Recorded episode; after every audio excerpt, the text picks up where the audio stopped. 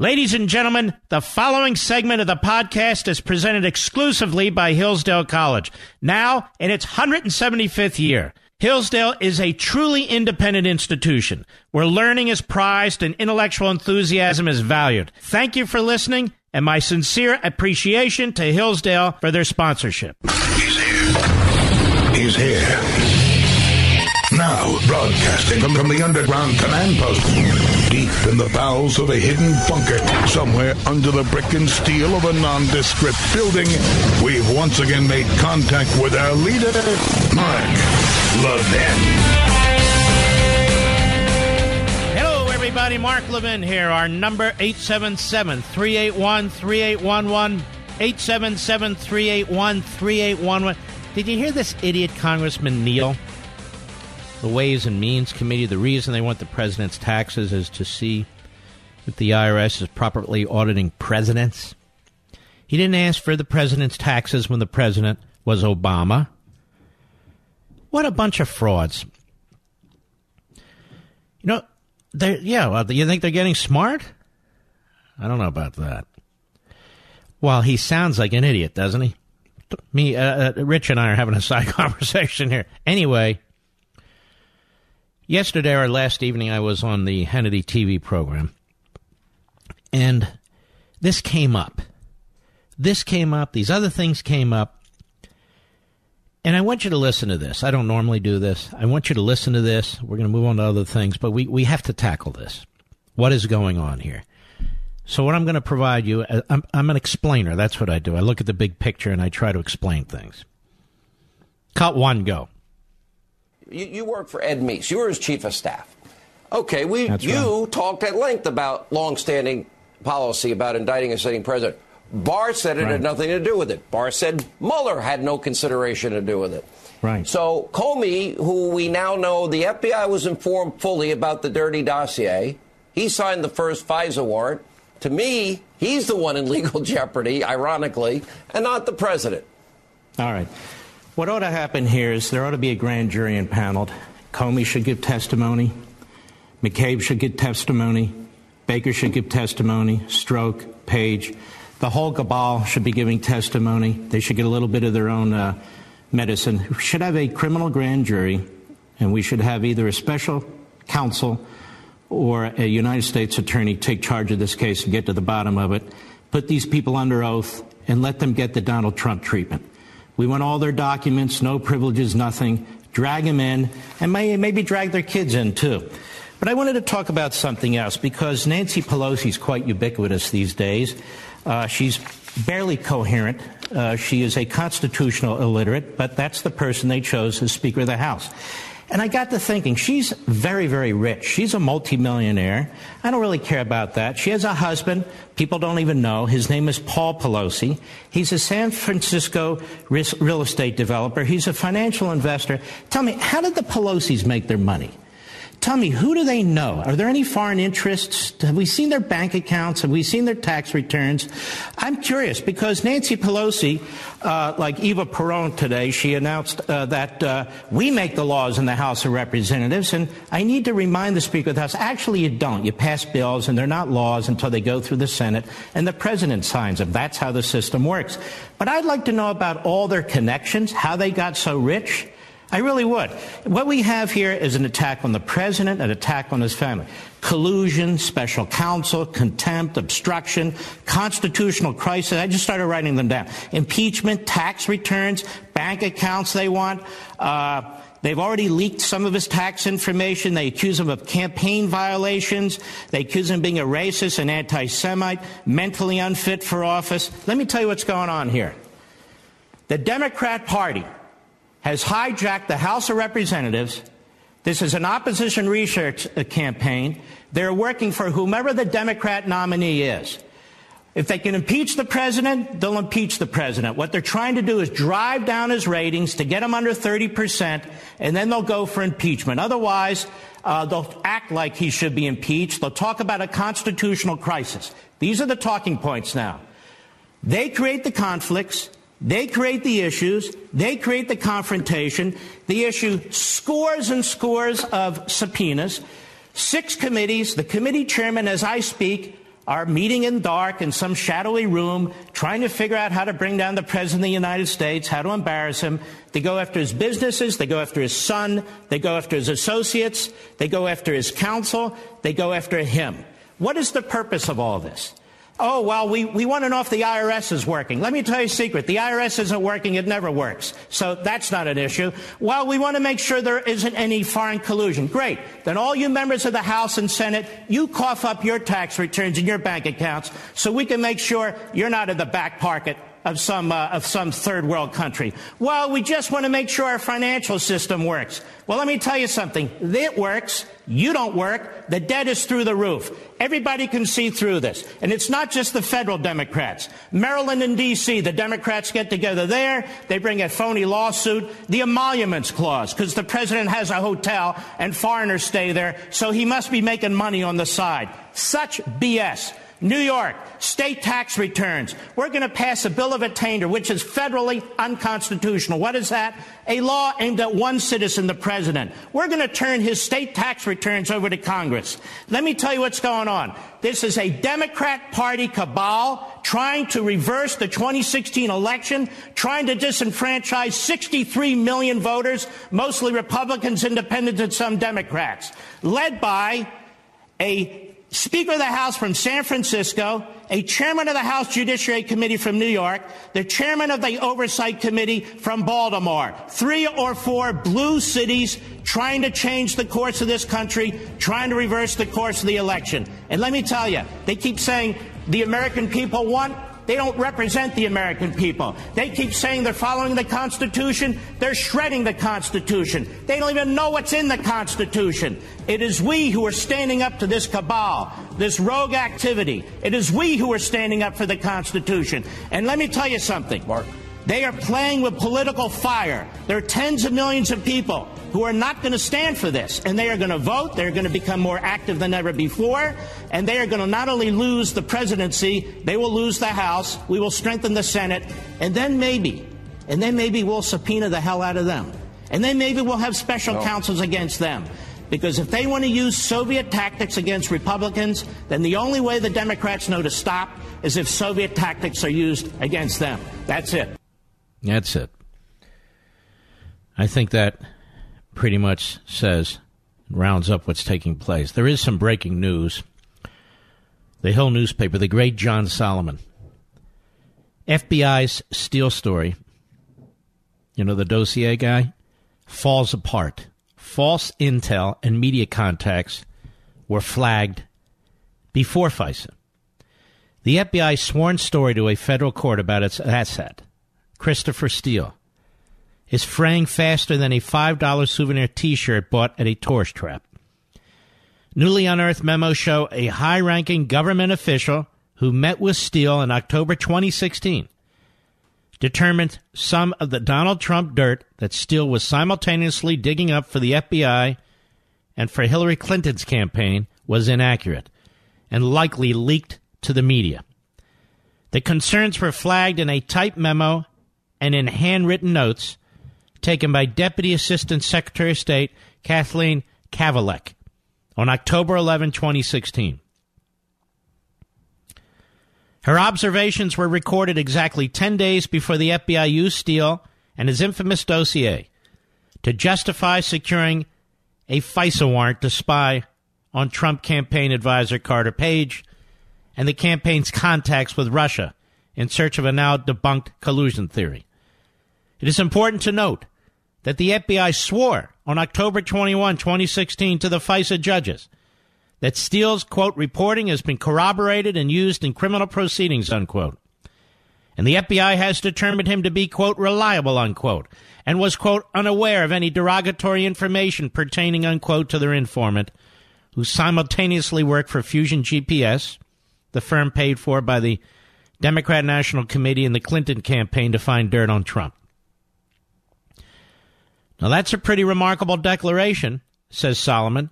In footnote 5 on page 15 of the FISA application, since the Deputy Secretary of State, Kavalec, apparently needed just a single encounter with Steele at State to find one of his key claims about Trump Russia collusion blatantly false. In her typed summary, Kavalec wrote that Steele told her the Russians had constructed a, quote, technical human operation run out of Moscow, targeting the election, unquote. They recruited emigres to the, uh, into the United States to, quote, do hacking and recruiting. She quoted Steele as saying, payments to those recruited are made out of the Russian consulate in Miami, according to a copy of her summary memo obtained under open records litigation by the conservative group Citizens United. Kavalec bluntly debunked that assertion in a bracketed comment. She wrote, It is important to note that there is no Russian consulate in Miami. What? So payments were made to those recruited out of a Russian consulate in Miami, says Steele. And the Deputy Secretary of State writes to herself, There is no Russian consulate in Miami. Kavalec, the Secretary, Deputy Secretary of State, Two days later, and well before the FISA warrant was issued, forwarded her typed summary to other government officials. The State Department has redacted the names and agencies of everyone she alerted. It is unlikely her concerns failed to reach the FBI. Representative Mark Meadows, a member of the House Oversight and Reform Committee and ranking member of its subcommittee on government operations, told me late yesterday he had confirmed with U.S. officials that Kavalec's memo was forwarded to the FBI in the October 13, 2016 email. This once again shows officials at the FBI and Department of Justice were well aware the dossier was a lie from very early on in the process, all the way to when they made the conscious decision to include it in a FISA application. Now, let me stop there. The reason why Pelosi, this guy Neal, Cummings, uh, Nadler, Schiff. The reason why they dropped totally collusion and picked up obstruction is because obstruction is the horse they intend to ride. And they are riding. They had to change the narrative, ladies and gentlemen. They had to change the narrative because now they're going to say, well, it doesn't matter if there was collusion or no collusion. It doesn't matter what the attorney general held in contempt and sell out fines with respect to collusion and doesn't matter what they find with respect to Hillary Clinton and her campaign. Doesn't matter what they find with respect to the DNC or the or the false FISA application. None of that matters anymore, you see, because the president has been obstructing justice day in and day out. He wants to self-impeach. None of that matters. He ignores our, our subpoenas. He's obstructing our investigations. So the fact that he won't give us everything we're asking for, forget about collusion, forget about Russia, forget about everything else. He's obstructing Congress. You get my point, Mr. Producer? In other words, a process crime of sorts. They don't want to discuss the substance. They're not interested in what happened with Russia. They don't even bring up Russia anymore. Have you noticed? Russia, Russia, Russia. Now no more Russia. They don't talk about Russia. So they, they have strategized this just in case the Mueller report, as loathsome as he is, and that is, just in case it doesn't deliver us what we want. They were prepared. Okay, forget about collusion. Or if you're going to mention it, say it doesn't say he's clear to collusion. Fine. But we want to focus now on the fact that he's obstructing Congress, that he's a dictator, you see. So, figure out every kind of subpoena you can file on every kind of thing that will bother this man business, family, banks, taxes, whatever it is. Make sure, in fact, in fact, that you violate separation of powers. Make sure, in fact, that you violate the secrecy requirements of the Internal Revenue Service. Make sure, in fact, that you threaten the banks and threaten his accountants to get information that we have no right to get. And then, even though he goes to court to make a legitimate constitutional argument on behalf of the executive branch and himself in order to, to protect the executive branch in the office of the presidency, we will build the case with our media friends, with our Democrat base, with our Democrats all over the country we will build the case that he is obstructing Congress, that we have a constitutional crisis. Forget about Russia. We now have a constitutional crisis. That's exactly what's going on here. The point of the Solomon piece is the FBI knew that Steele was not reliable because the Deputy Secretary of State effectively told them that. And they still went to the FISA court and got a, got a warrant. The FISA judges, they're all obviously in the witness protection program. They're all hiding under their robes and then hiding under their desks. They are a disgrace. Every damn one of them. I'll be right back. Mark Levin.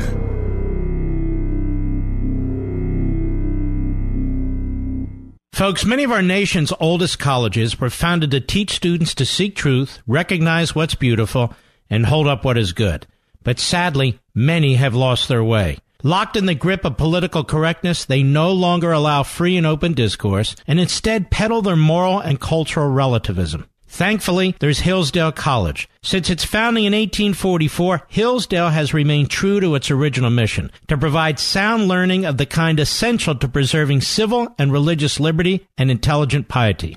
And as Hillsdale enters its 175th year, their goal is simple and yet profound to help students understand what is noblest and best in yourself and the world. Hillsdale College's liberal arts education and vibrant campus community help students form a foundation for the rest of their lives, a truly life defining experience. So if you're looking for a college that prizes learning and values intellectual enthusiasm, where everyone shares a strong sense of meaning and purpose, welcome to Hillsdale College please visit hillsdale.edu slash admissions to plan a visit and learn more. That's hillsdale.edu slash admissions.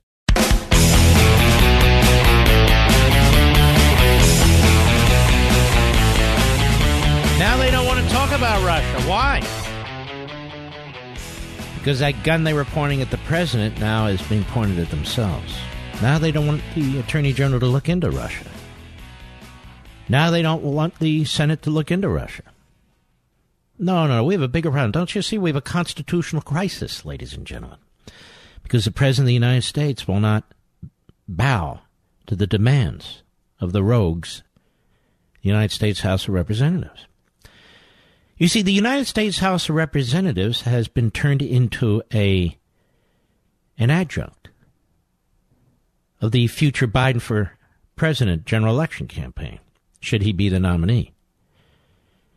The House of Representatives doesn't represent you anymore. The House of Representatives has a completely different function than the function the Constitution grants to these individuals. These are nothing more than 435 American citizens. No better, no worse, no more noble, flesh and blood. But too many of them are evil and conniving. And so, what's going on in the House of Representatives, the Democrat Party, the political wing of the Democrat Party, has hijacked the House of Representatives, which now functions as a branch of the DNC, which now functions as an adjunct to whoever the nominee is, Biden or whomever. And that's what they're doing.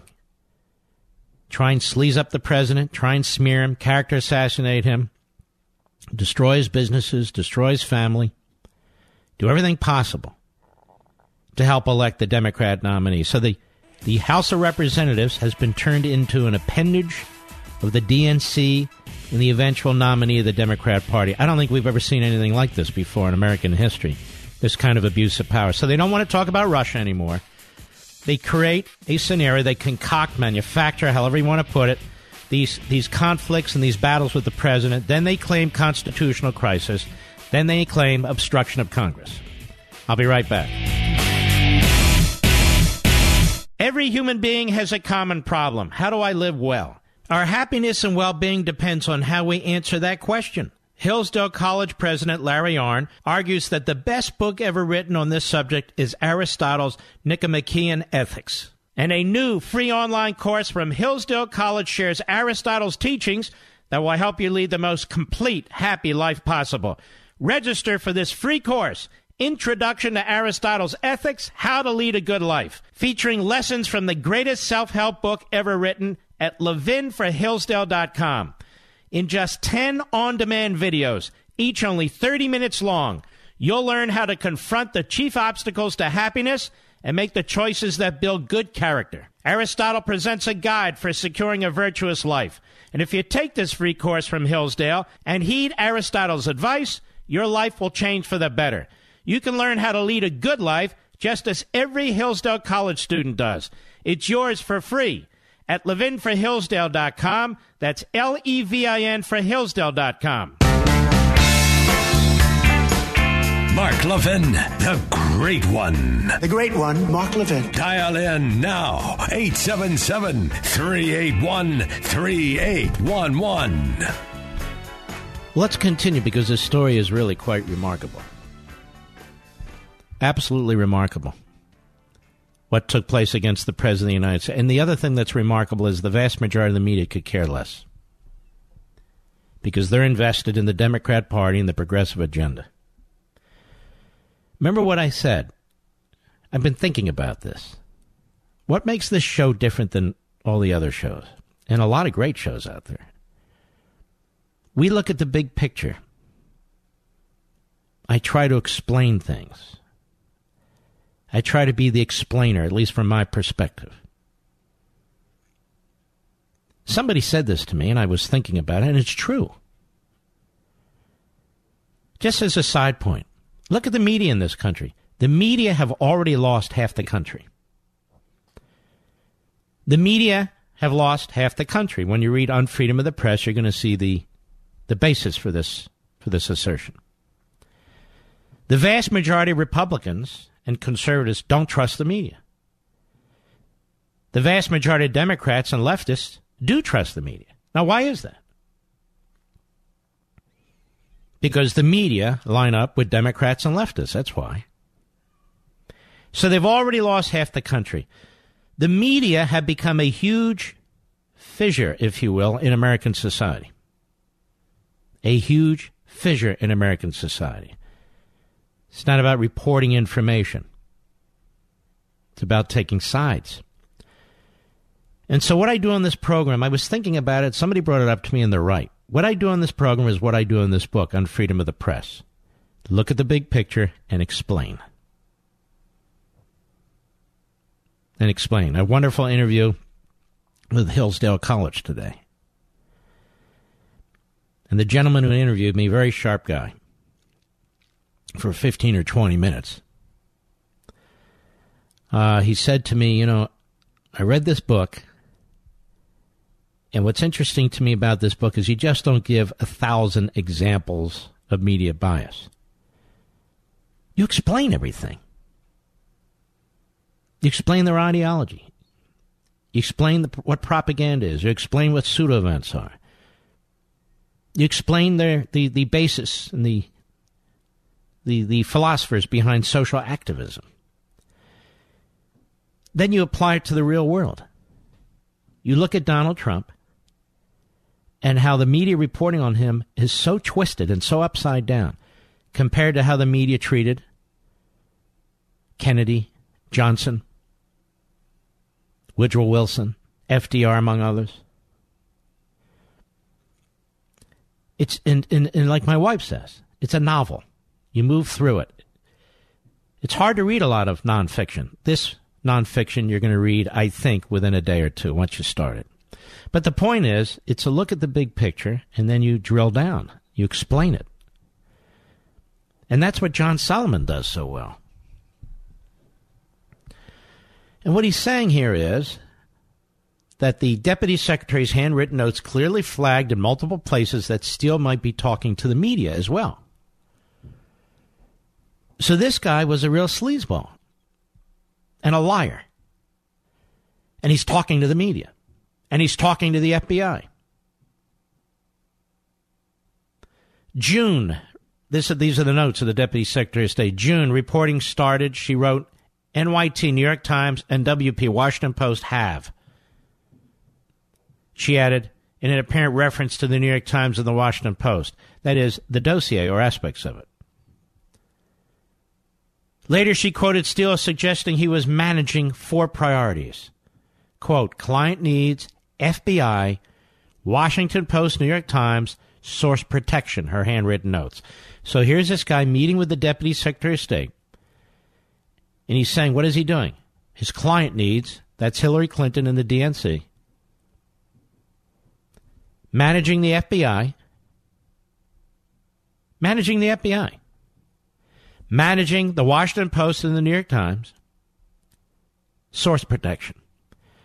This is why the Washington Post and the New York Times are so invested, or were, in collusion and in Russia. And now, of course, they're invested in the next thing, which is constitutional crisis and obstructing Congress. Those same notes suggest Steele spun some wild theories to state, including that uh, one that the Russians had a plant at the DNC and had assembled an HRC dossier. Apparent references to the Democrat National Committee and Clinton. She expounded in her typed memo, quote, the Russians have succeeded in placing an agent inside the DNC, she quoted Steele saying. So concerned, by the way, was this deputy secretary that she wrote these notes. She wanted an official archive.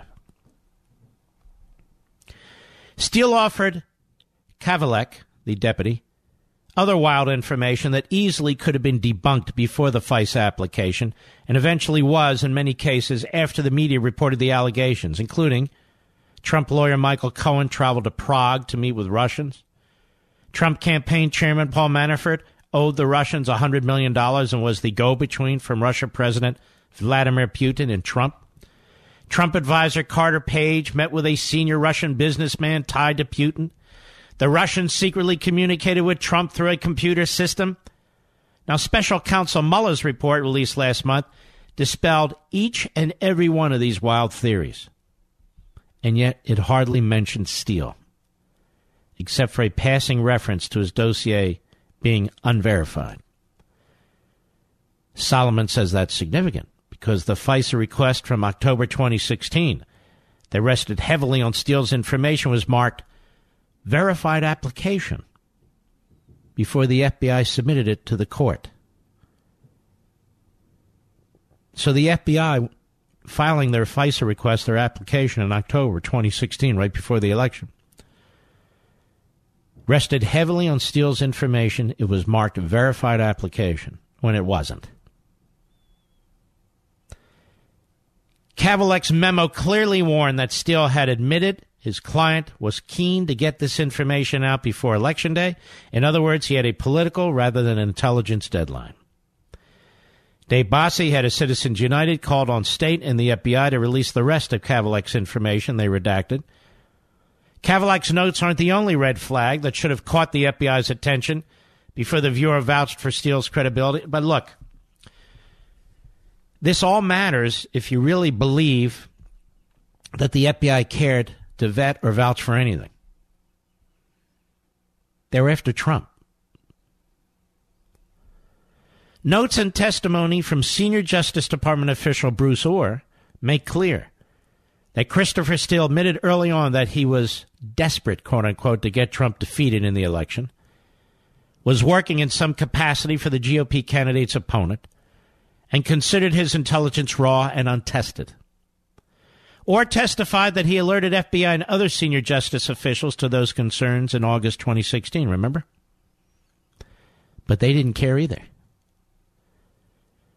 Now, Steele was eventually fired by the FBI for leaking to the press in violation of his source agreement with the Bureau and then lying about it. But that did not happen until, never one, until November 1, 2016, after the FISA warrant was secured. And even then, the court wasn't notified until a few months later, well after the election. Steele's admission of media contacts on October 11, 2016, and the mere existence of his meeting at the State Department likewise violated his confidentiality agreement with the Bureau, clearly were discoverable well before the FISA warrant was secured October 21, 2016. Now let's pull back. Steele is working with the New York Times and the Washington Post, right? Leaking things to them, including dossier information. Mr. Producer, that day I got behind this microphone, March 2017, were not most of the sources that I was citing the New York Times. Most of the source information that I was citing to condemn the espionage activity occurring in Trump world was out of the New York Times leaks by Steele, leaks by top levels of the FBI. We know that Comey was a leaker to the FBI. And by the way, that's one of the reasons they treat a leaker to the New York Times. That's one of the reasons the media love him. He was a leaker, he was one of their sources. In the State Department, and Ohr, if the State Department and Ohr could figure out that Steele was a partisan, paid by a political client and facing an election deadline to broadcast raw intelligence that in some cases probably was false that he knew, the FBI should have done the same before it ever envisioned taking his evidence to a FISA court. And that document was signed off on by, among others, James Comey, who's now going on television, including CNN, for the specific purpose of smearing the current Attorney General, Bill Barr, among others. In a just system, Mr. Comey would be sitting in front of a federal grand jury in Washington, D.C., spilling his guts. In a just system, he would be indicted. In a just system, he'd be in prison. I'll be right back. Mark Levin.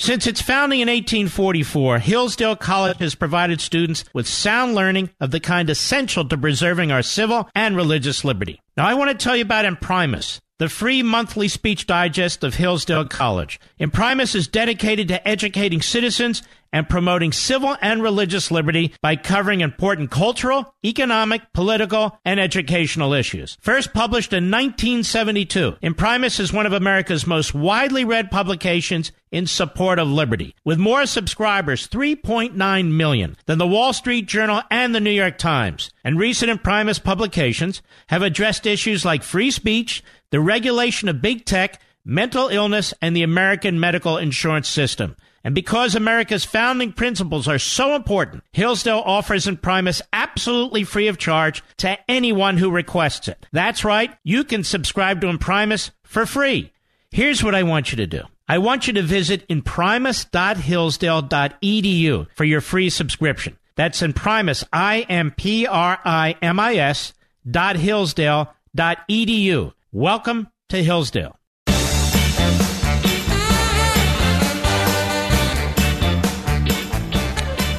You know, let me tell you something. As I go through my father and mother's papers, which is in some ways fascinating, in some ways very upsetting, um, I come across correspondence between my father and a gentleman who calls this radio show from time to time and has for a very long time. You've heard of him. You know him as Don from Lake Ronkonkoma. And Don from Lake Ronkonkoma is the nicest guy you could ever know. And my dad never asked him for anything. I've never asked him for anything. But when a book comes out, he is quite the craftsman and he either goes into his basement or his garage and he makes these beautiful book stands with his own two hands, something I could never do. And my dad had his books lined up behind his desk on a, I don't know what you call it, an ottoman or something. Every one of his books was in one of Don's stands. And I, he so appreciated it which is why I'm talking about it on the radio. Because this was a couple of weeks ago when I saw all this. And wouldn't you know, today arrives a stand from Don for unfreedom of the press. Um, there's no nothing illegal about it, nothing unethical. It's he takes wood, makes it with his own hands, and it's absolutely beautiful. And I want to thank him because, um, well, of course, it means a great deal to me, but it meant a great deal to him, my father, too. But I'm looking at it now. He's just remarkable. Where was I, Mr. Producer? Okay. Bear with me, folks, if now and then I get a little melancholy. It's just the way it is. I'm like you. I express myself, I wear it on my sleeve. It's just the way it is. I want to say this now so I don't forget at the end. Happy Mother's Day to all the mothers out there on Sunday. And those of you who have a mother, be very, very thankful and treat her with respect and spend time with her. And happy Mother's Day to Sylvia, to Julie, to Lauren, and all you beautiful ladies out there. Thank you for everything you do. Uh, you have an enormous impact on, on your family, obviously, on your children, and on the country. Now, we talked about this, Steele, and you're thinking to yourself, Mark, I can't take any more of this. The, the facts, the evidence so overwhelming, the injustice of all this, the media sucks so bad, and then they're going after the. I can't take any more of this. Folks, they're trying to wear us down. Look at the spot I'm in. I have to drench myself in this every single day. You just have to you have to deal with it. Because if we don't deal with it, then what's going to happen? Now the Democrats, of course, are hypocrites. Oh, I can't get to this till the next hour then. Oh, I've got a montage for you. I have two montages for you. I have two montages for you that are really, really great in the next hour. And there's something else I want to discuss when we get off this topic at some point in the next hour. There's a huge article, huge article in Wired. I guess it's the Wall Street Journal, but anyway, it's called Wired. Inside China's massive surveillance operation. I read this. It took quite a time because I had a lot going on, but I wanted to get through it, and I did. You need to know what we're facing here, folks. This is a diabolical, evil regime in China. I don't care how much Xi comes over and he smiles and no, this is this is trouble. I'll be right back.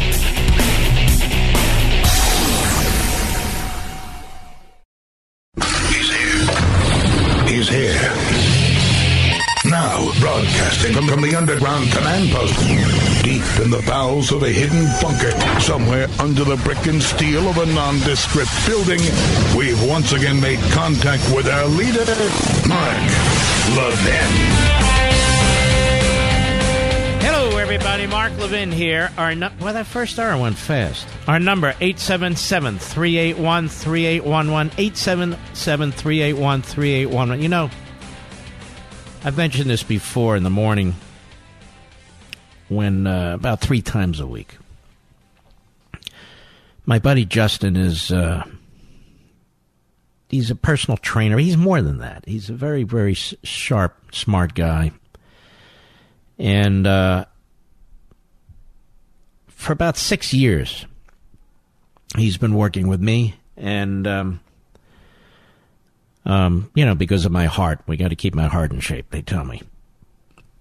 And he's done a hell of a job. I mean, when I first met him, I was about 348 pounds. That's a lot, isn't it, Mr. Producer? Uh, two, whoa, whoa, hold on, hold on. 248 pounds. 248 pounds. Whoa, I just lost 100 pounds. I was 248 and six feet tall. That's just way too heavy. So I'm down to now about 228. 230, but he's moved, you know, less fat, more muscle. And um, so when I'm working out, it's not long. What is it, 30 minutes, 40 minutes, something like that. I'm watching First Take on ESPN. It's the only show I watch on ESPN.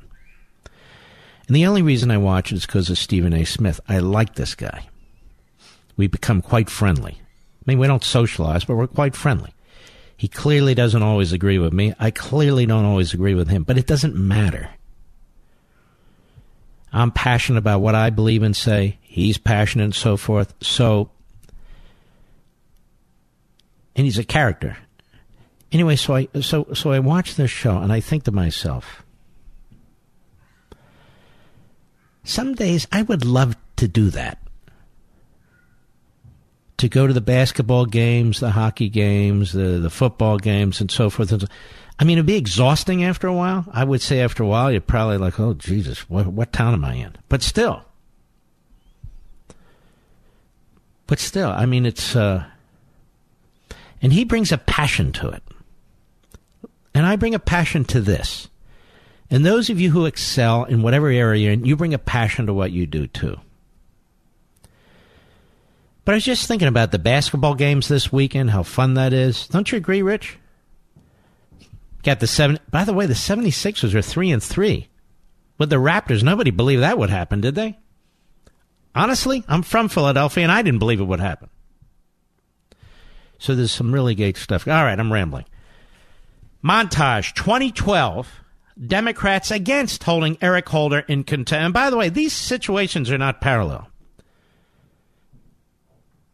A Border Patrol agent was murdered. The Obama administration, actually, the Department of Justice and Treasury Departments were selling weapons, were telling gun stores in this country to sell weapons to these Mexican drug cartels. They knew that was happening. For some reason, they wanted to track the weapons. Well, they lost track of them.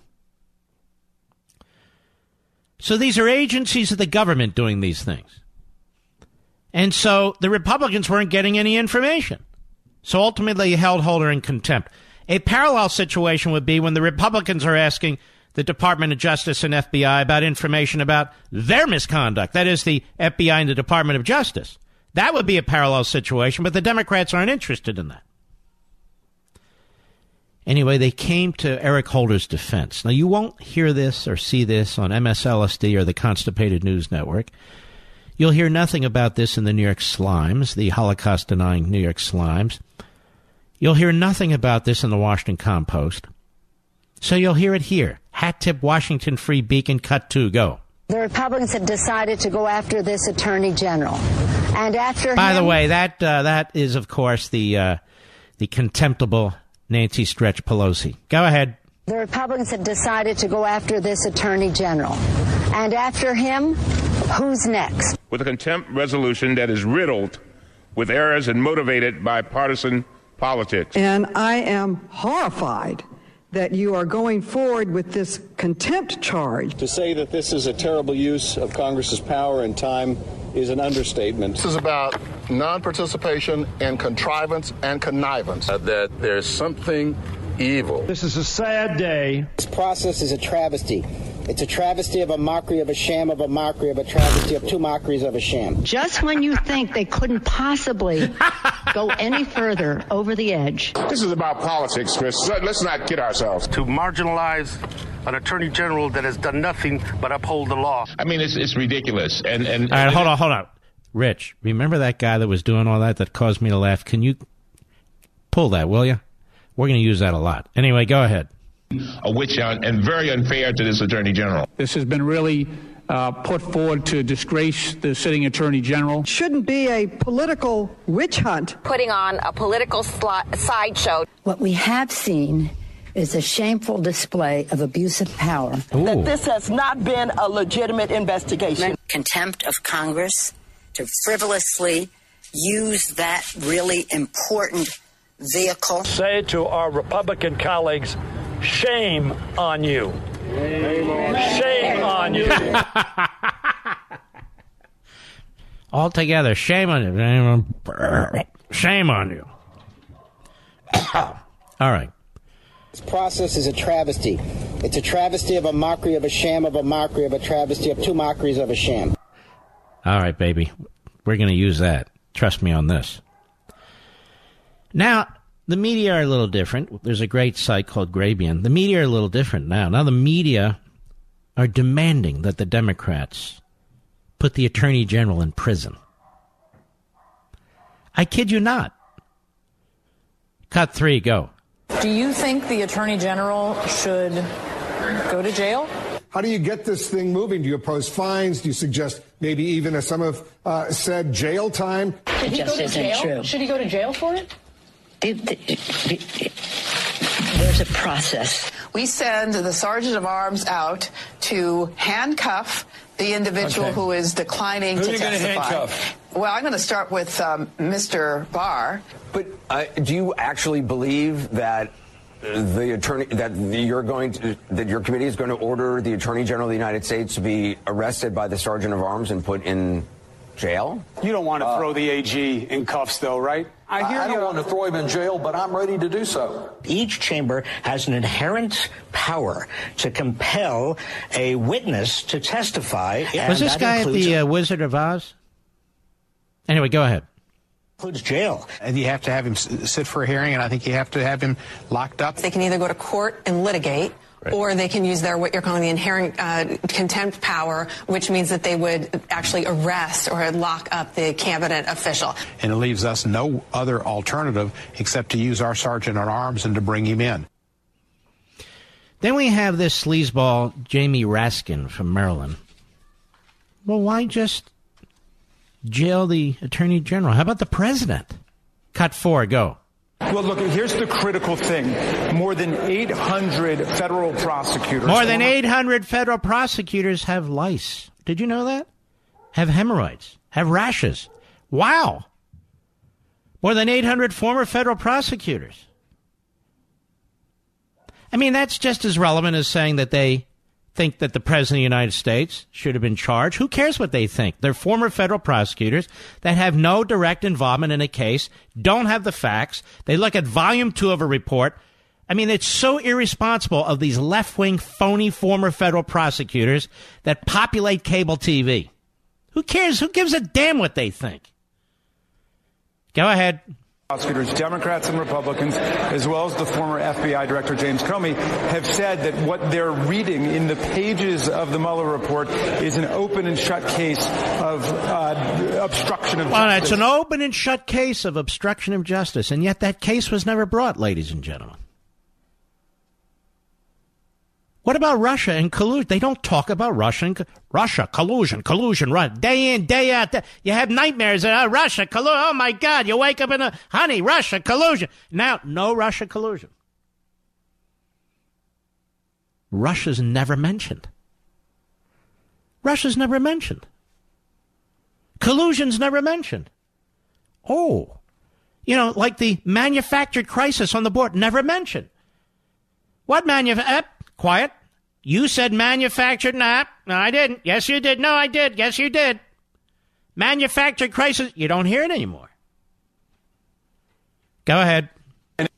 If the president were any other American citizen, he would be hauled into court and prosecuted and No, he would, sent you jackass. I mean, I give you a perfect example. Hillary Rotten Clinton. Multiple violations of the Espionage Act. She only destroyed 33,000 emails. To me, those are 33,000 counts of obstruction, Mr. Producer. She'd be serving in prison for 3,000 years.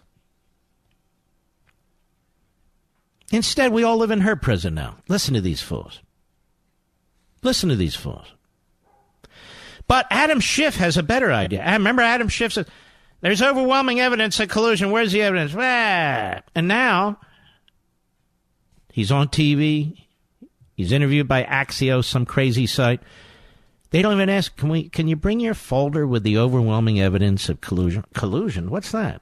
Russia? Is that a country? No, no, no. Obstruction. That's a obstruct. Everybody do obstruction. Everybody constitutional crisis. Obstruction. The hell we living in this this uh, liberal in Wonderland country? It's it's going nuts. Anyway, Adam Schiff, cut six, go. Do you believe that uh, this Congress will hold multiple Trump administration officials? Now, see this. See this is a guy called Mike Allen. He's bounced around from one news outlet to the other, but he's lousy no matter what he does. These are called leading questions with a pretend question mark on the end. Do you believe this Congress will hold multiple Trump officials in contempt of Congress? Question mark. Urging him. What do you think, Adam? Adam. Go ahead. Congress. It's possible. Uh, you know, I think that um, what we're doing now, if there are multiple contempt proceedings in multiple committees, is likely to be consolidated on the floor. Uh, oh, oh, we got we're going to consolidate it on the floor. We're going to hold cabinet member. We got all kinds of people we're going to hold in contempt. Oh yeah, we have a new infrastructure plan, two trillion dollars. We're going to build a new prison in the basement of the uh, of the Capitol. We're going to start locking people. What the hell is this, Henry VIII? What is this? And look at these people. They're going to arrest somebody. Look at this clown. This guy going to arrest somebody. It's a weasel. Uh, yes. Uh, what we would do is consolidate them, you know, and uh, consolidate them and uh, bring them all on, the floor at once. That's where we would hold them in contempt. We'll have our man, Fried Chicken Steve Cohen, over there. He'll he'll personally handcuff all of them. Uh, we'll force them to sit in front of us. We'll throw tomatoes at them. And then we'll tar them. Then we'll put feathers on them. We'll march them down Constitution Avenue. Of course we will. This is what's demanded. Otherwise, we'll have tyranny. This is what's demanded. And as the late, great Nancy Pelosi said, Congress is the most important branch because Congress makes the laws. Now, wait a minute. You got to have the Senate, the President. No, no, no. Congress makes the laws. Go ahead. They'll all be directed at the Department of Justice. Um, Wait, you lost me. So there's going to be a big package of contempt? All right. So even this guy's uh, excuse me. Do you know you sound like an idiot? So, touche to Mike Allen. Do you, do you know what a moron you are? You're going to have a package of contempts? Is that even a, a package of contempts? Uh, what does Adam Schiff have to say? Go ahead. One of the things that we are contemplating, and that is um, we have a very full and busy legislative agenda, which is our top priority. What does that mean? Do you have a package of contempts? This is one of the things we're contemplating. They're contemplating a package of contempts. I think these people are overreaching so much, and I gotta believe that the American people are going to put an end to this. All of you Democrats who were elected the last election cycle, the vast majority of you elected in Republican districts, some of these races were stolen given the rules in Californians. That's right, I said it. Some of these races were stolen in Orange County and so forth. Oh, look at this. We got votes here. Oh, look at this. Oh, whoa, look at this. Count every vote. Anybody else? Oh, look at, oh, yeah, yeah. All of a sudden, four races won by Republicans are turned to Democrats. Well, that's not fair. What? What are you racist? Suppressing the vote? Something wrong? Oh, I'm sorry. I, I, I shouldn't. I shouldn't say anything. All of you clowns that got elected in the last election cycle lying to your constituents? In Huntington Beach, in Irvine, in Orange, in San Diego, in northern New Jersey, in parts of Pennsylvania, so forth and so on, Florida, Texas, you lied. You said you were moderates. But for you, Adam Schiff wouldn't be chairing anything. Adam Schiff wouldn't be chairing anything. But for you, Nancy Pelosi wouldn't be the speaker. But for you, we wouldn't be in this mess. You Republican, you know, we really don't like the way Donald Trump talks. I mean, we really don't like the things he says and he tweets. Oh, good Lord. Look what you've created. Look what you've created. You like this? I'll be right back. Mark Levin.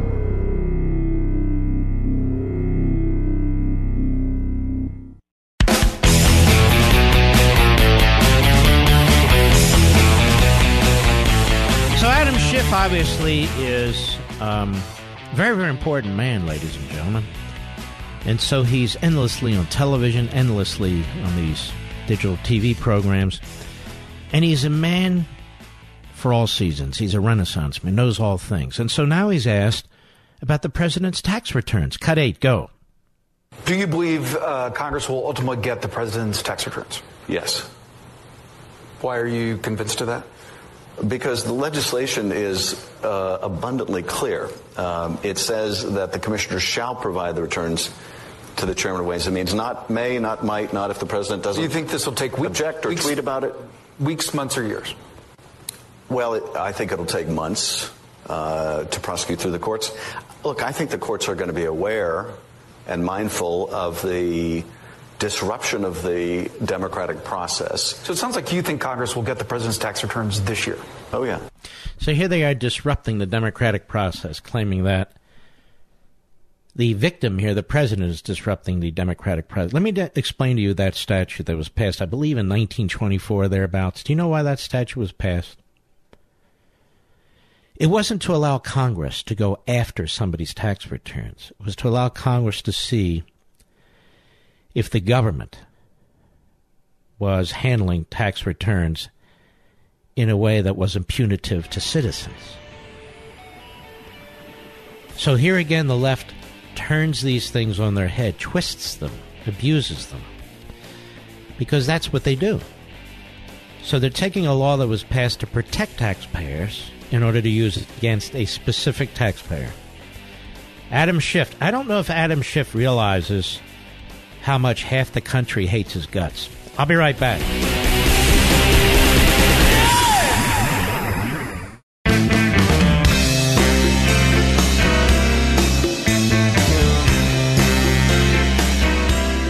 This is Radio Free America on The Mark Levin Show. Call now 877 381 3811. Maybe somebody out there can help me with this. I go on Amazon.com. I see Michelle Obama's number two on Amazon. And that doesn't count all sales, you know, Barnes and Noble and so forth. But I'm on there. She's number two.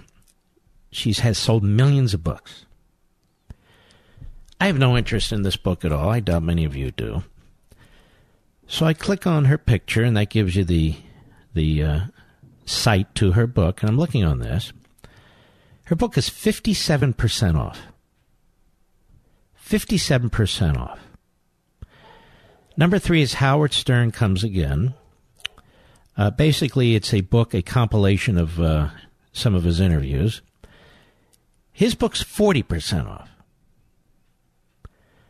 I scroll down, I'm number seven. Now, my book doesn't come out for about 12 days or so. And I tap mine, and it takes me to my page, and my book is 35% off. Why is Michelle Obama's book 57% off?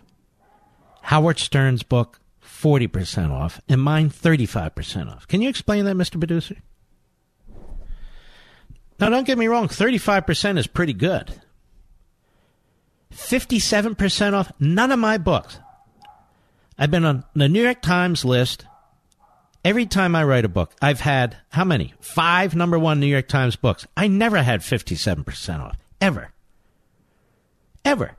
This is how they put a finger on the scales, you see. And if Stern's is 40% off, why isn't mine 40% off? And I have nothing against him at all. Don't know him. He's a brilliant man, actually. So it has nothing to do with him. Well, why, why would they do this, though? 40% off, and mine's 35% off. I think I know why. They think they can affect who's number one, who's number two, who's number three. I don't think that's going to work with you. That's not going to work with my audience. 35% off is fine. That's big. Most books are not 35% off. But I only mention that because it doesn't seem terribly fair to me.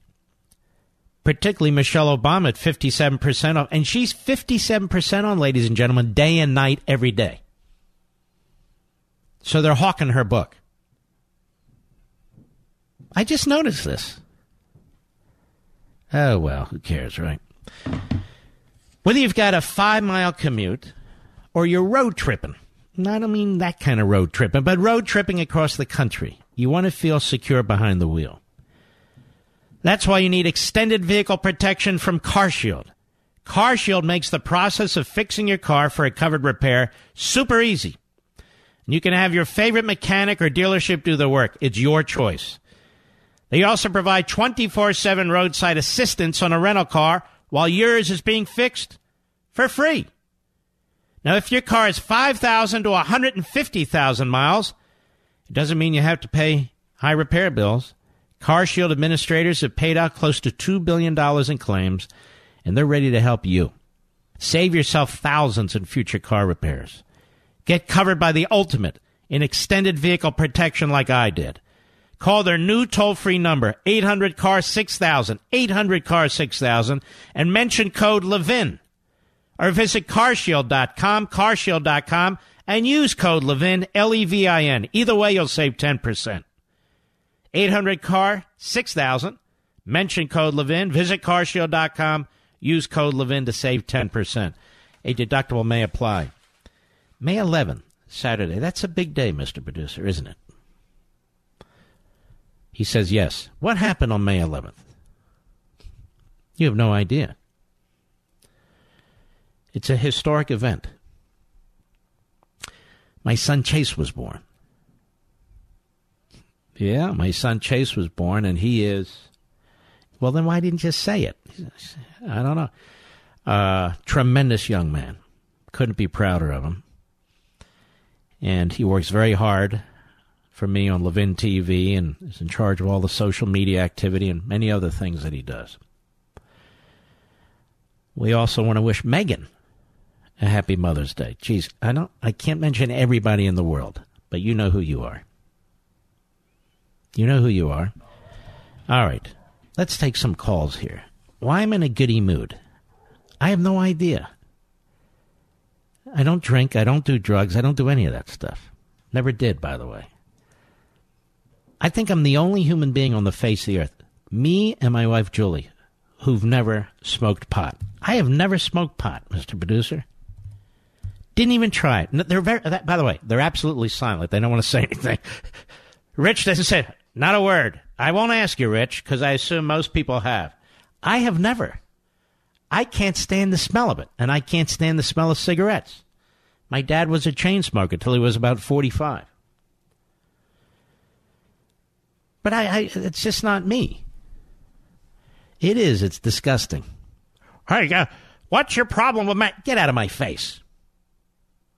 Rosemary, Cary, North Carolina, the Mark Levin app. Go. Hi, Mark. Um, hey, I just have to say, um, I never smoked pot either. and really? Why is because I have too much respect for my body and for my brain. So I'm I'm in your club. Um, but the reason I'm calling now, every pothead in the world's going to call. Screen him out, Mister Call Screener. Go right ahead.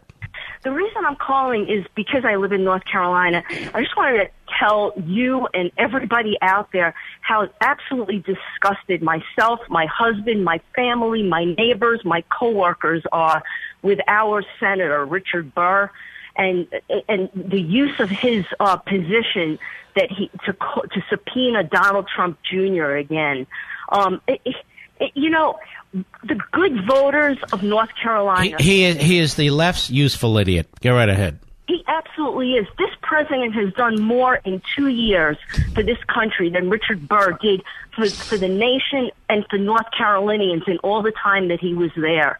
But, you know, the good voters of North Carolina sent this man to Washington to represent us, to do good things for this country, and to protect this nation from real threats outside and inside our nation.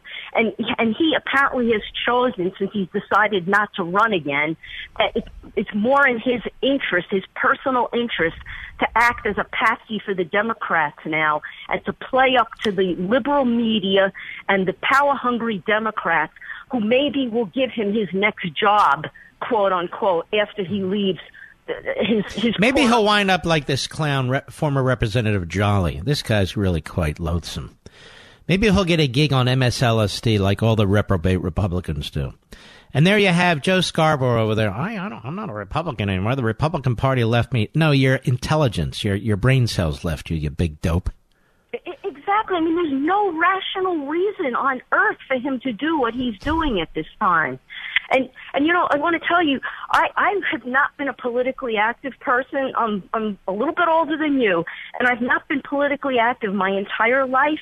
I've done more this this year than I've done in my entire life. And today, I left messages at his office, which I've done before and never gotten a call or an Of course, because he's not running back. again, and he he doesn't have to do constituent service. Well, he yeah, it doesn't matter anymore. But I also left a message for Marco Rubio because I understand that he's backing him, and I also left a message for my other senator, Thom Tillis, because I know he's. By the way, Tillis has a primary opponent, doesn't he? I I, I don't know about I'm, that. I'm looking into this. He's he's another guy who's absolutely useless. He's taking up space. He's a Karl Rove creation. Exactly, exactly. And you know what? It, it's. I was very pleased to hear that lady that called you last evening, who said that she was a Democrat her whole life. Yes. And her parents were because this From is Brooklyn. my husband every day. This is my prayer every day that God will open the eyes of Americans everywhere, no matter what their. Where where are you is. from originally? You're not from North Carolina. No, I'm from Brooklyn, New York. See, I knew. Okay. All right, Rosemary. I'll tell you what. Hang on. When my book comes out, I will send you a signed copy, so we'll get your address. So uh, don't hang up. Thank you. Thank you. What a great call. Let's go to Rob, Gainesville, Florida, the great WSKY. Go. Hey, Mark, thank you for taking my call. Yes, sir. I'm going to try and make this quick. I'm former law enforcement. I have been personally been the affiant on a Title III warrant, very similar to the FISA court warrants. And something has struck me that I have not seen reported or no one's talking about, and correct me if I'm wrong. But Christopher Steele at one point was an FBI source that has been reported on all over the place. Yep. When you sign up a source, and I've handled literally hundreds and hundreds of sources, there is an agreement that you that you sign that source up under that everything that source tells you is going to be forthright, honest, verifiable. So here's Christopher Steele, who, under deposition, at least overseas, uh, admits that his stuff is unverified. You've got FBI agents that admits that admit their stuff is unverified, or that, that the dossier was unverified, and you've got essentially a process crime because whether he's a source or a citizen or anybody else, if you So you're saying why isn't he being charged? Not only why is he not being charged under U.S. code for lying to the FBI, but also as a source that provided false information, unverifiable information, as a source to the FBI. There's, there's a double whammy there. You're right. So I, I look at the situation and I say, hey, uh, put my investigator hat on with Fusion GPS and everybody else who keeps on continuing to skate. No one can seem to touch them. They're Teflon. Go after the source. The source is Christopher Steele. Hold him accountable. Indict him under one charge or the other. M- maximum penalty. Squeeze him so you can start going after everybody else, and the chips will fall. And you're making a great point. And you know what? I've always found a lot of common sense with uh, local cops, local detectives that actually have to handle cr- crimes, and they know how to how to actually uh, uh, implement that process in a very effective way. No, I, I like your ideas.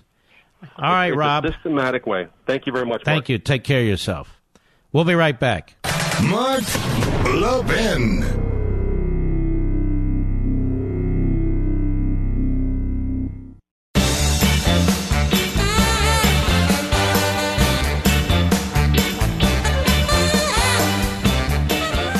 Does uh, James Comey recognize that half the country hates his guts? Does he recognize that? He is the he is far worse than J. Edgar Hoover ever was. Comey tried to take down a president. He was caught red-handed leaking.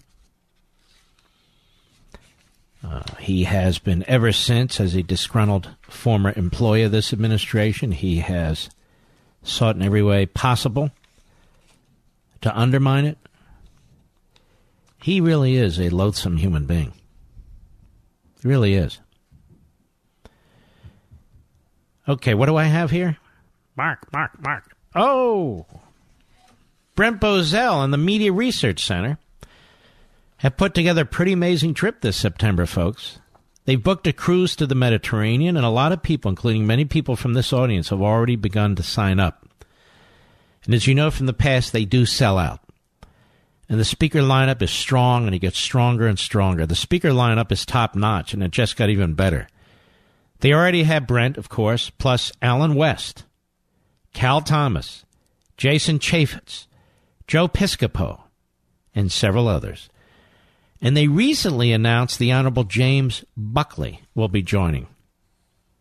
A brother of Jim Buckley, a brother of uh, Bill Buckley. Jim Buckley is a very big icon. He's a true legend. As far as I know, he's the only living person who's served in senior roles in all three branches of the federal government. Was a great appellate judge. He was a great senator too, and um, he was Undersecretary of State in the Reagan administration. So he served in all these positions. It's an extraordinary individual, and imagine the stories he can tell. I recommend you go to mrccruise.com right now and read Judge Buckley's bio. Then book yourself a cabin before they sell it. Don't you owe yourselves a true vacation? To get away from it all, the best way to get away is get on a cruise. Enjoy the food, enjoy the entertainment, and enjoy the other people on the cruise. In this case, you're going to have a lot of like minded people. Imagine being on a cruise with Allen West and Cal Thomas and Jason Chaffetz and Joe Piscopo. My buddy Brent, don't undersell him. And of course, Jim Buckley. Imagine that. So book yourselves a cabin before they sell out. And you can also call 888 MRC TRIP and get all your questions answered. 888 MRC TRIP or call mrccruise.com or go to MRC. I'm being a little distracted here. mrccruise.com, mrccruise.com, or call 888 MRC TRIP. All right. Jim, Henderson, Nevada. The great Kate on KDWN. Go. Hi. Uh, last time I called, I was walking in Bob Mueller's Wonderland. Um, you were doing what? Walking in Bob Mueller's Wonderland. Oh, okay. Weren't we all? yeah. Um, listen, I want to encourage you in the uh, in the theme that you're developing over the last few days of looking into the finances of people like Nancy Pelosi. Well, now, now, now, hold on a second. This is a strange call. I've been talking about this for months. And then you call and say, hey, I have an idea. You ought to look into the finances of Nancy Pelosi. First of all, I don't have subpoena power. Uh, and unlike these members of Congress, I don't have the power to arrest people and put them in jail in the cafeteria in the House of Representatives. So I'm not sure how you would have me do that. But that said, uh, you understand this is my idea, right? Uh, it, it's a topic that you talk about, and I said I want to call to encourage you in that. Okay, well, um, I I think that we ought to get Nancy ten years of Nancy Pelosi's tax returns, and I think we ought to get her bank accounts. And while we're at it, she's got five children. What are they up to? What do they do? What are their names? We know all about the the Trump family. So children aren't off the political radar anymore. So we want to know all about the Pelosi kids. We want to know about the big dummy, her husband, Paul. We want to know about all of them. We want to know how he became super rich. He didn't inherit any of it. He became super rich. She became super rich in and around San Francisco. She's the speaker. She represents San Francisco. Don't tell me no deals were made. I want to know how they became super rich on their land deals and their investment. What are their land deals and what are their investments? It's like uh, Dianne Frankenfeinstein and her big dumb husband, who made a fortune off of red china. Well, why doesn't anybody ever talk about that? We got to sit here and, and we have to live through these lies and these contradictions and this hypocrisy. It's just grotesque, and I'm not going to put up with it. That's why I raise it. That's what I do. It's a talk show. Yeah, okay. Uh, the only thing I want to add to this is the suggestion that you decouple it from the defense of Trump and take it up as a topic on its own. Thanks for your call. I don't need advice. Uh, I should decouple it. What do you mean decouple it? Why would I decouple it? That's the whole point. The whole point is what's good for the goose is good for the gander. She's the goose. I don't understand. She's third in line to the presidency. Shouldn't the person third in line to the presidency who keeps demanding the president's tax returns have to show hers? Shouldn't the person who's third in line to the presidency who's demanding the president's bank account show hers? I don't get it. Oh, you you really ought to decouple it. Why? So I can convince never Trumpers and pseudo never Trumpers and and so forth to go along with. I don't care about them. Well, you might want the media to go. Why do I care about the media? And notice this, ladies and gentlemen. not a single Republican in the House of Representatives has introduced legislation or even promoted legislation that would require all of them to give up 10 years of their tax returns. They don't want to do it. They don't want to do it. None of them want to do it. I'll be right back.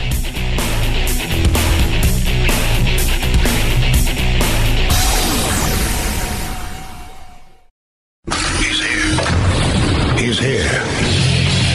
Now, broadcasting from, the underground command post, deep in the bowels of a hidden bunker, somewhere under the brick and steel of a nondescript building, we've once again made contact with our leader, Mark Levin.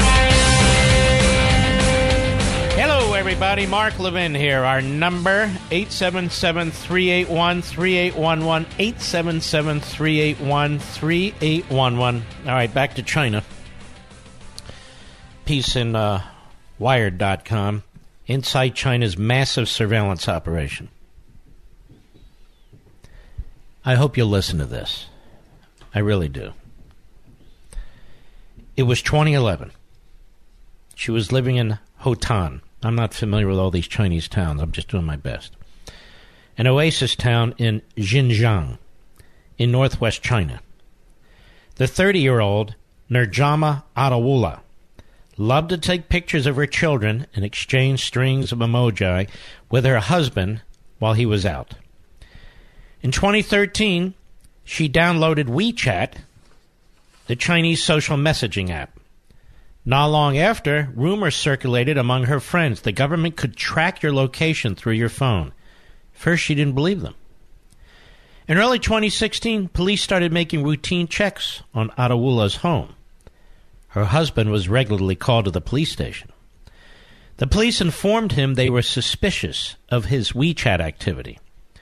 Adawula's children began to cower in fear at the sight of a police officer.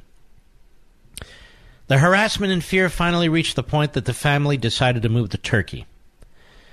Adawula's husband, worried that Adawula would be arrested, sent her ahead, while he stayed in Xinjiang and waited for the children's passports. She said, The day I left, my husband was arrested. When she arrived in Turkey in June 2016, her phone stopped working, and by the time she had it repaired, all her friends and relatives had deleted her from their WeChat accounts. They feared that the government would punish them for communicating with her. She was alone in Istanbul, and her digital connection with life in Xinjiang was over. Apart from a snatched Skype call with her mother for 11 and a half minutes at the end of December 2016, communication with her relatives had been completely cut. She said, Sometimes I feel like the days I was with my family are just my dreams, as if I've been lonely all my life, ever since I was born. Adawula now lives alone in a working class neighborhood in Istanbul. It's home to Turkey's largest population of Uyghurs, the mostly Muslim ethnic minority native to Xinjiang, a vast, resource rich land of deserts and mountains along China's ancient Silk Road trade route. Adawula is one of around 34,000 Uyghurs living in Turkey. She's unable to contact any of her relatives via phone, WeChat, or any other app. I feel very sad when I see other people video chatting with their family members. I think, why can't we even hear the voice of our children? For Uyghurs, they're Muslims, for Uyghurs in Xinjiang, any kind of contact from a non Chinese phone number, though not officially illegal, can result in instant arrest. Most Uyghurs in Turkey have been deleted by their families on social media, and many wouldn't dare try to make contact for fear Chinese authorities would punish their relatives. It's just one of the ways President Xi Jinping's government maintains a tightly controlled net of surveillance over the Uyghurs in China, and it has a ripple effect on Uyghurs living all over the world. Zeytinburnu, the, Islam, the Ist- Istanbul suburb where Adawula lives, lies behind the city's winding expressways, and it's dotted with restaurants and cafes serving Uyghur cuisine. The Uyghur separatist flag, a light blue version of the Turkish flag, is a common sight. Its banned image in China, representing East Turkestan. The name for Xinjiang is despised by the Chinese government that almost all Uyghurs here give to their homeland. Xinjiang, meaning New Frontier in Chinese, was brought under the Communist Party of China's control in 1949. During the latter half of the 20th century, Uyghur independence was a threat that loomed over the party's agenda.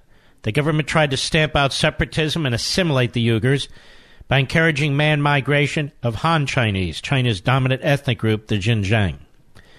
During the 90s, riots erupted between Uyghurs and Chinese police. In a white paper published in March, the Chinese government defined the riots as inhuman, antisocial, and barbaric acts perpetrated by separatist groups. Amnesty International, meanwhile, described the 1990 protests in Xinjiang as a peaceful demonstration turned massacre. Turned massacre, quoting exile Uyghur activist Rebiya Kadeer. I've never seen such viciousness in my life, she said. Chinese soldiers were bludgeoning the demonstrators.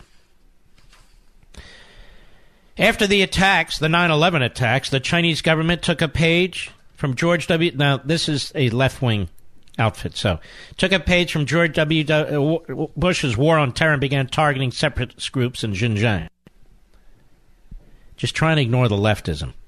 In 2009, bloody ethnic riots broke out between Uyghurs and Han Chinese in the Xinjiang capital. Police put the city on lockdown, enforcing an internet blackout and cutting cell phone service. It was the beginning of a new policy to control the Uyghur population digitally. And in recent years, China has carried out its crackdown on Islamic extremism via smartphone. In 2011, Chinese IT giant Tencent Holdings launched a new app called WeChat, known as Undadar in the Uyghur language. It quickly became a vital communication tool across China. The launch of WeChat was a moment of huge relief and freedom, says Aziz Isa, an Uyghur scholar who has studied Uyghur use of WeChat alongside Rachel Harris at London. All right, here's the bottom line. The Chinese have rounded up the, the Uyghurs and other Muslims. The estimate's about 2 million and have put them in concentration camps. 2 million and have put them in concentration camps. They call them re education camps. And these people are being tortured too. Some are being executed. This is China. This is a country where so many of our businesses want to do business. Two million. I want to say this. The Pentagon report, our intelligence agencies report that China's on the move that by 2049, China intends to be the most powerful superpower on the face of the earth, and it's going to happen if a Democrat takes the White House. Obama set us way back in terms of satellite technology, among other things. Russia is a very poor country that pours an enormous amount of its GDP into its military, so it can't be ignored in any respect. In any respect. But China is not a very poor country anymore. It has stolen our technology. It steals the technology of other companies. It steals the wealth of the third world. It's in a very aggressive communist state. Repression is spreading. It's spreading into Hong Kong. They made it abundantly clear that one day they intend to invade and take over Taiwan.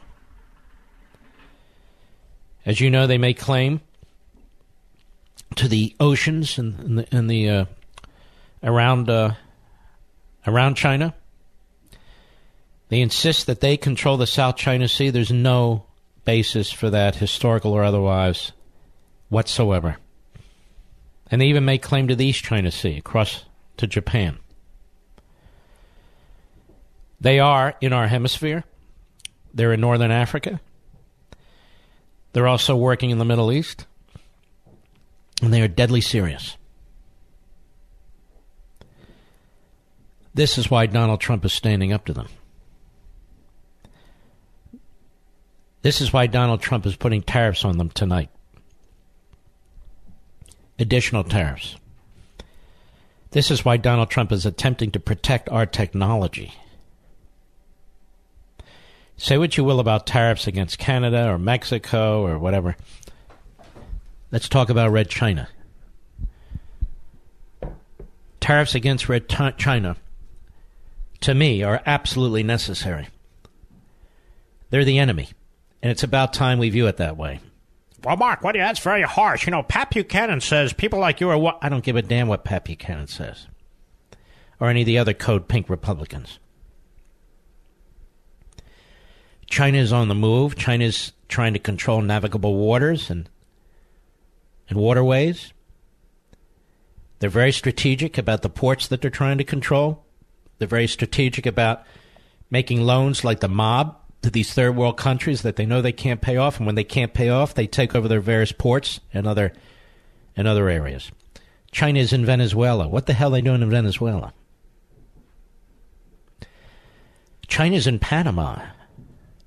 You know what's in Panama, Mr. Producer? The Panama Canal. Why are they there? They like they like fishing in the canal? Do you know who controls the Panama Canal right now? You know you know who it was leased for the Chinese to manage the Panama Canal. Do you know the Chinese government? I'm going to double check this. I seem to recall this from several months ago. If I'm wrong, I'll let you know at the break.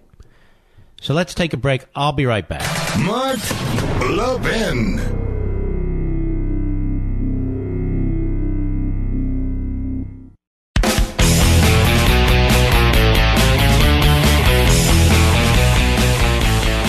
Ladies and gentlemen, Jeff Glor uh, will no longer be the anchor for CBS Evening News. Uh, Mr. Producer, I didn't even know who Jeff Glor was, did you? Well, we're going to miss him desperately. He won't be on the uh, the anchor for CBS Evening News anymore. I'm sorry, Jeff. Uh, honestly, I never watched you. Now, I was correct. This is from China Watch Canada. Currently, the Panama Ports Company, a subsidiary of Hutchison Whampoa Ltd., has exclusive and extensive rights to control both ends of the Panama Canal. Hutchison Whampoa is a Chinese company owned by Hong Kong billionaire Li Ka-shing, who has strong ties with Beijing. Considering Li's close ties with the Chinese government, it's highly plausible that Hutchison Whampoa has the potential to act as Beijing's political agent and that their possession of the ports at both ends of the Panama Canal constitutes a serious U.S. national security issue. Did you know this? Did you know that the Chinese government effectively controls the Panama Canal? Ronald Reagan was right. When in 1976, 1976, he denounced Jimmy Carter. Actually, 1976, he denounced Gerald Ford, but he also denounced Jimmy Carter. Both of them supported negotiations on the Panama Canal.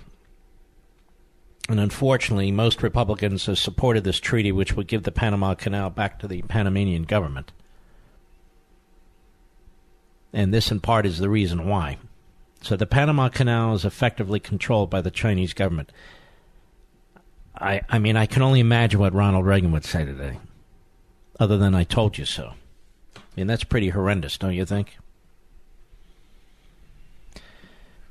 I want to discuss this with you. Nobody else will, so I will. There's a great piece again written by Daniel Horowitz over at CR, Conservative Review, about the enormous amount of money that's been pouring into Puerto Rico. And yet, when the President of the United States says, look, we can't keep doing this, what are you, against Puerto Ricans? What are you, xenophobic? What are you, an anti-Semite? What are you, Hitler? What, what, what are you, Mussolini? What are you, mentally unhinged? What are you, what, what are you? No, he's none of those things, and he's not Joe Scarborough. And Daniel says if Republicans merely got through their tenures without increasing net spending, it would be an unprecedented victory. Thankfully, President Trump is finally putting his foot down on yet another $17.3 billion disaster package, winding its way through Congress. Mitch McConnell is a huge spender. In April, Republicans were ready to throw another 13.5 billion in disaster aid at the gods of political pork. Thankfully, they were stopped by the intransigence of the left. Democrats felt that 600 million earmarked for nutrition assistance for Puerto Rico wasn't enough, even though already appropriated 40 billion dollars in disaster aid and Puerto Rico has already received a quasi bailout for its culture of debt. It has been a lousy run government for years and years and years. But given how sensitive Republicans are to the identity politics inherent in squabbles over funding for Puerto Rico, they were on their way to pursuing their favorite pastime, caving to the Democrats on their spending demands, until President Trump stepped in and demanded an end to all new aid for the mismanaged island. Today, House Democrats will vote on their $17.3 billion version of disaster aid in the face of the looming veto threat from the president. Well, it's not news that Democrats will pass this bill. What should be alarming is that Senate Republicans are planning to follow suit. Republicans continue to move to the Democrat position, begging them to accept even more money for Puerto Rico than holding their ground. Agreeing to the entire premise of the Democrats that Puerto Rico is a national emergency instead of our border Senate Majority Leader Mitch McConnell said yesterday, We're open to additional Puerto Rican assistance, and we need to pass it out of the Senate before the Memorial Day recess. Here's the reality under regular spending, all the relevant agencies and departments receiving funding under this supplemental spending, spending bill, particularly the Department of Transportation and HUD, and I might add his wife runs the Department of Transportation, have record high budgets thanks to huge spending over the past few years.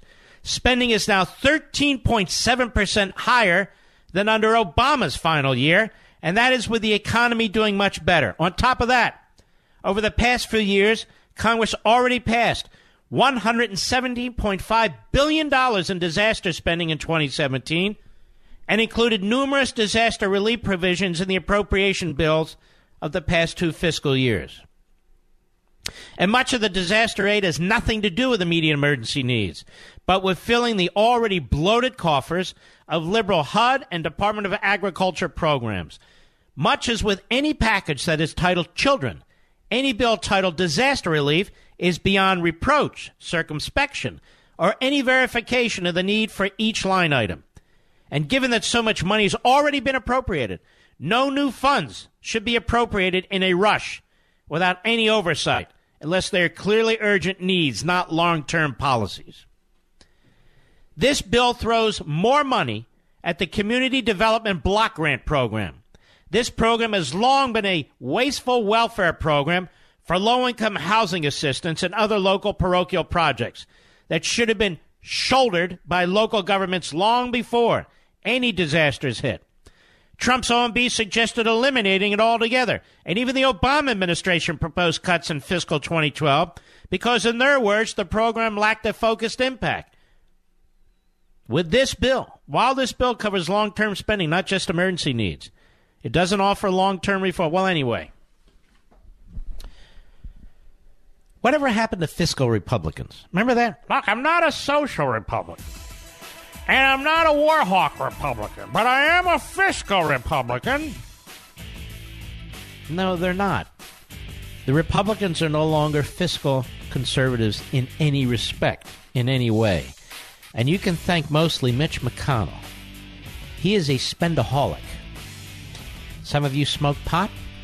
He's a spendaholic. I'll be right back.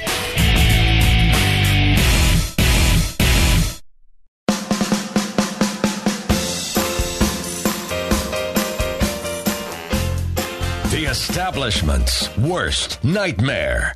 Mark Levin. Call in now, 877 381 3811. You know, I hear these uh, mouthpieces all over radio and TV. Oh, look, you know, the 1924 federal statute allows Congress to request through the uh, Ways and Means Committee anybody's tax return. Did you know that, folks? So I sit here scratching my head and I think to myself, was another president's tax returns ever requested by Congress? And I scratch my head again and I say, no. All of a sudden, this clown Neal, I believe he's from Massachusetts, says we gotta, you know, see how the IRS treats a president's taxes. Did they ask for Barack Milhouse Benito Obama's taxes? No. Did they ask for BJ, Bill Jefferson, Clinton's taxes? No. LBJ? No. John Kennedy? No. Harry Truman? No. FDR? No. You you get the point, right? So all of a sudden we have Donald Trump, and all of a sudden they figure, hey, you know what? There's this 1924 law uh, where the uh, House Ways Means Committee can request the uh, taxes of any citizen they want. Again, I've looked into this. This was intended to protect the taxpayer, not to target a taxpayer. See if a taxpayer was being mistreated or maltreated. This, among other things, we will discuss on Life, Liberty, and Levin 10 p.m. Sunday. I have a brilliant, brilliant litigator, brilliant, brilliant constitutional expert from the law school, Chapman University, also a very dear friend of mine, John Eastman. Mark, I don't know who that is. You're going to know who it is when we're done. My crew said to me after we uh, we had to tape this show. My my crew told me afterwards that uh, wow, that was compelling, understandable, and so forth. And that means a lot to me when my crew tells me that because they're from all over the area, all backgrounds, all walks of life. So please don't forget to tune in 10 p.m. Eastern Time, 7 p.m. Pacific Time, Life, Liberty, and Levin on Sunday. Uh, we'll never let you down on that show. I never do. Like I never let you down on Levin TV. So we'll hope you do that. And secondly, I hope you'll take the time this Mother's Day coming up. You know, I should have mentioned you could have you could have pre-ordered a copy of Unfreedom of the Press for your mother, your wife, your sister, anybody. Now, if you have Amazon Prime, they can still ship it now, right, Mr. Producer? You'll get it by Sunday.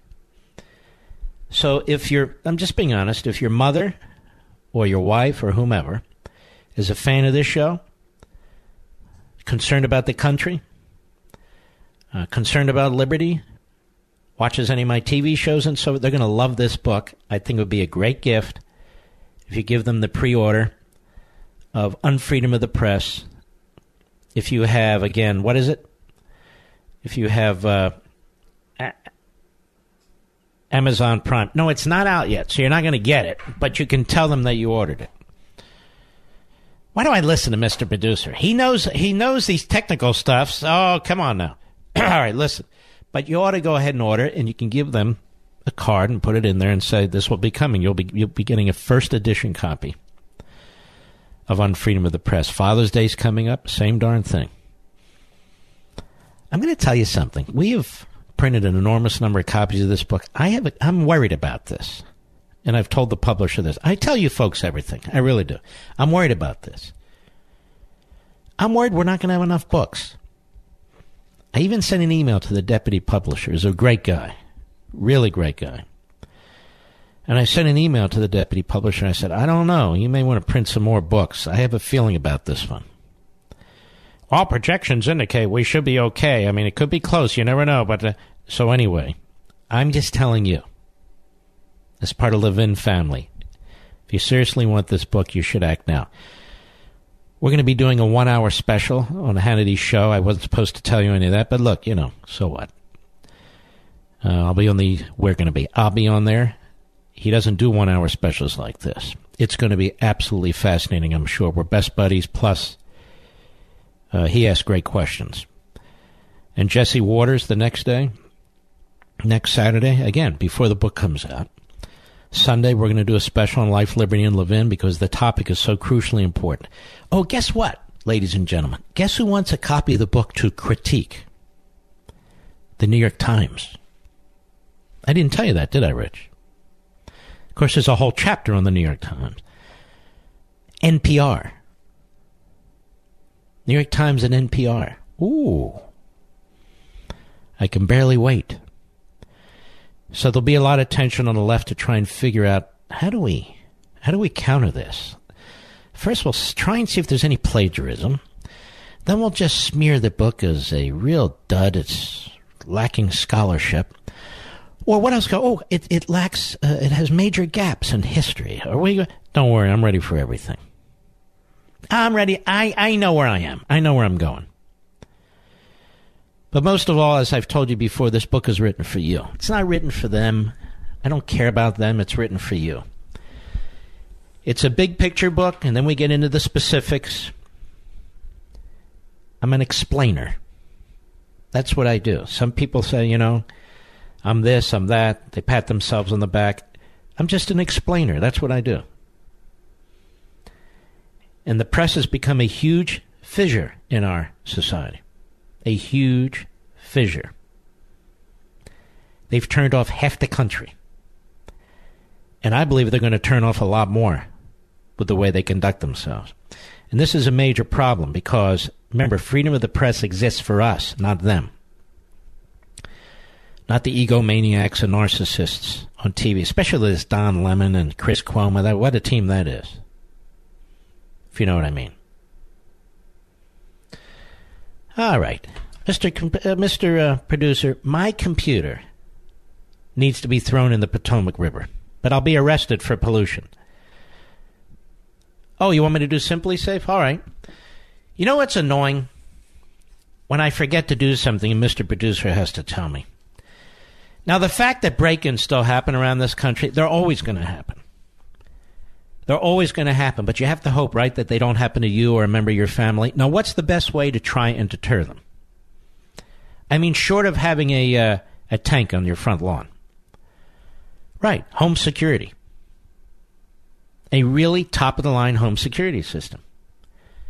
What's the best home security system, in my opinion? SimpliSafe. It's fantastic protection for your home that keeps working if the power goes out, if the Wi Fi goes down, or even if a burglar smashes your keypad.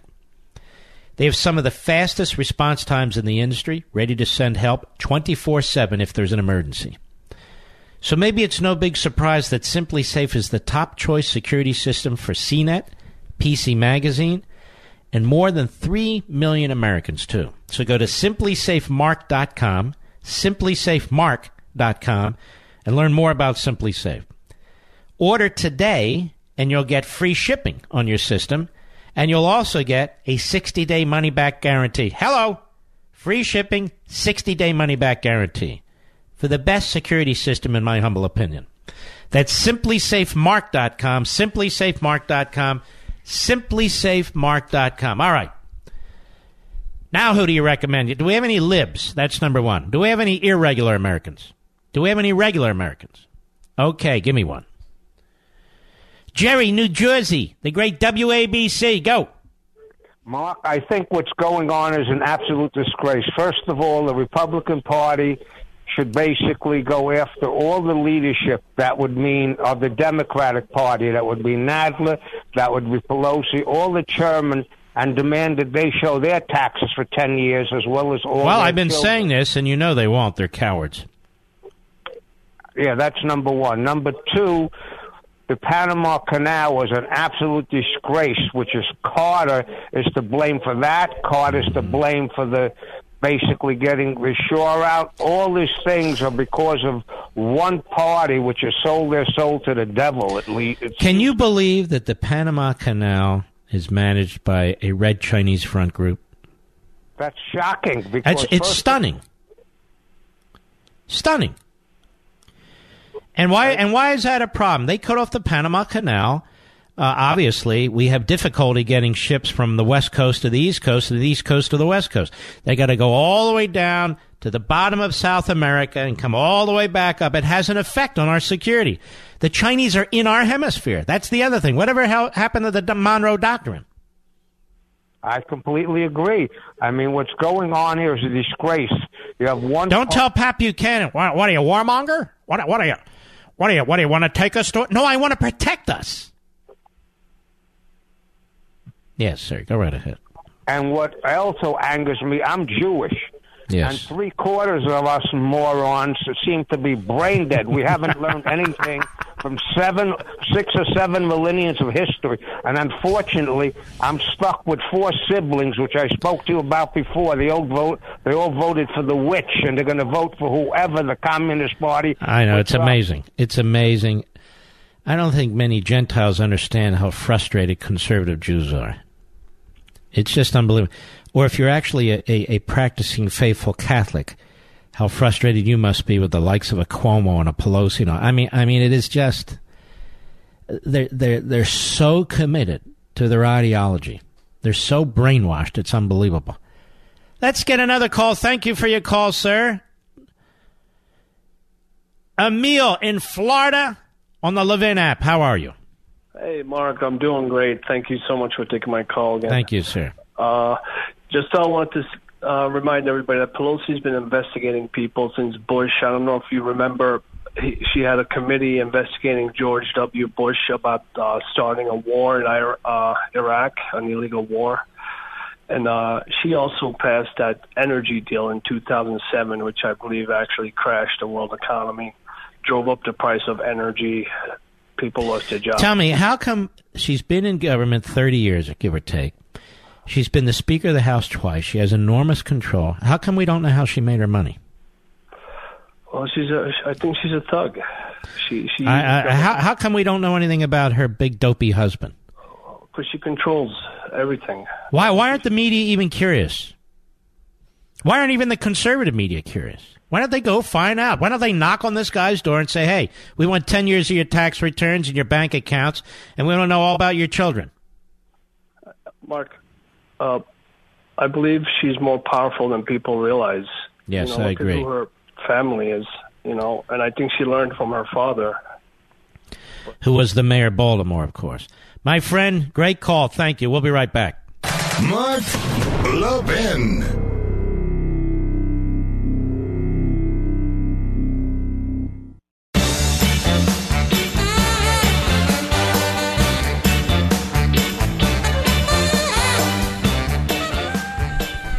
Right. All right, ladies and gentlemen. Let me see here. You know, as a kid, you could get away with a lot. As an adult, not so much. So, if you somehow tuned out for the past couple of weeks and forgot to get mom a 1 800 Flowers bouquet for Mother's Day, which is Sunday, may I remind you, it's Friday night. Well, how do you think she's going to react? Luckily for you, 1 800 Flowers still has amazing offers on beautiful Mother's Day bouquets and arrangements starting at $29.99. There's still time to have your bouquet delivered on Mo- Mother's Day, but you've got to get moving. With an amazing selection of sweets, treats, bouquets, 1 800 Flower has everything you need for Mother's Day. And she'll never guess how great of a last minute deal you scored. Shh, keep that quiet. Mother's Day bouquets and arrangements starting at $29.99 is an amazing offer. But you have to order right now. Now. Now. Make sure you lock in this offer. Only good while supplies last, and they won't. Now, after you've chosen your gorgeous bouquet or arrangement, simply pick your delivery date and let 1 800 Flowers handle the rest. 1 800 Flowers to make mom feel loved. Order today. 1 800flowers.com. So order beautiful, vibrant Mother's Day bouquets starting at $29.99. Go to 1 800flowers.com. This is what you do do it fast. Click the radio icon, enter code LEVIN, L E V I N. There's nothing faster, nothing better.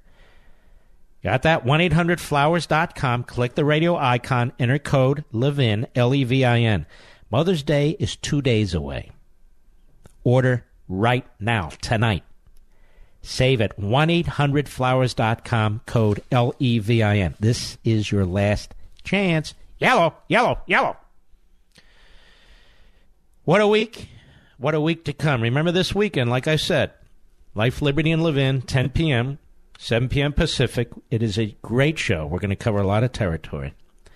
And don't forget to go to Amazon.com, pre order a copy for your mom, Unfreedom of the Press.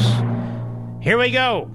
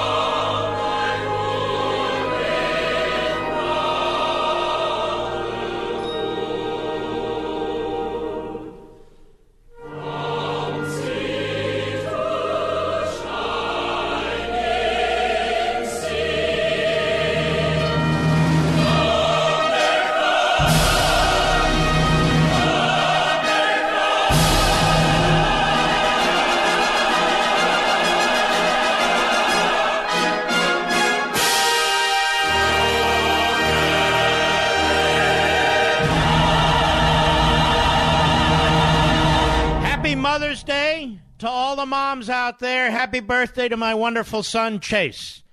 We salute our armed forces, police officers, firefighters, emergency personnel, ICE, the Border Patrol, all law enforcement, up and down the chain. Thank you very much.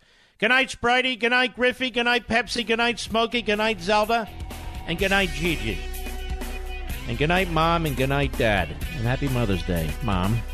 I wish you all the very, very best. Have a wonderful, wonderful, blessed weekend with your family. See you on Monday. God bless.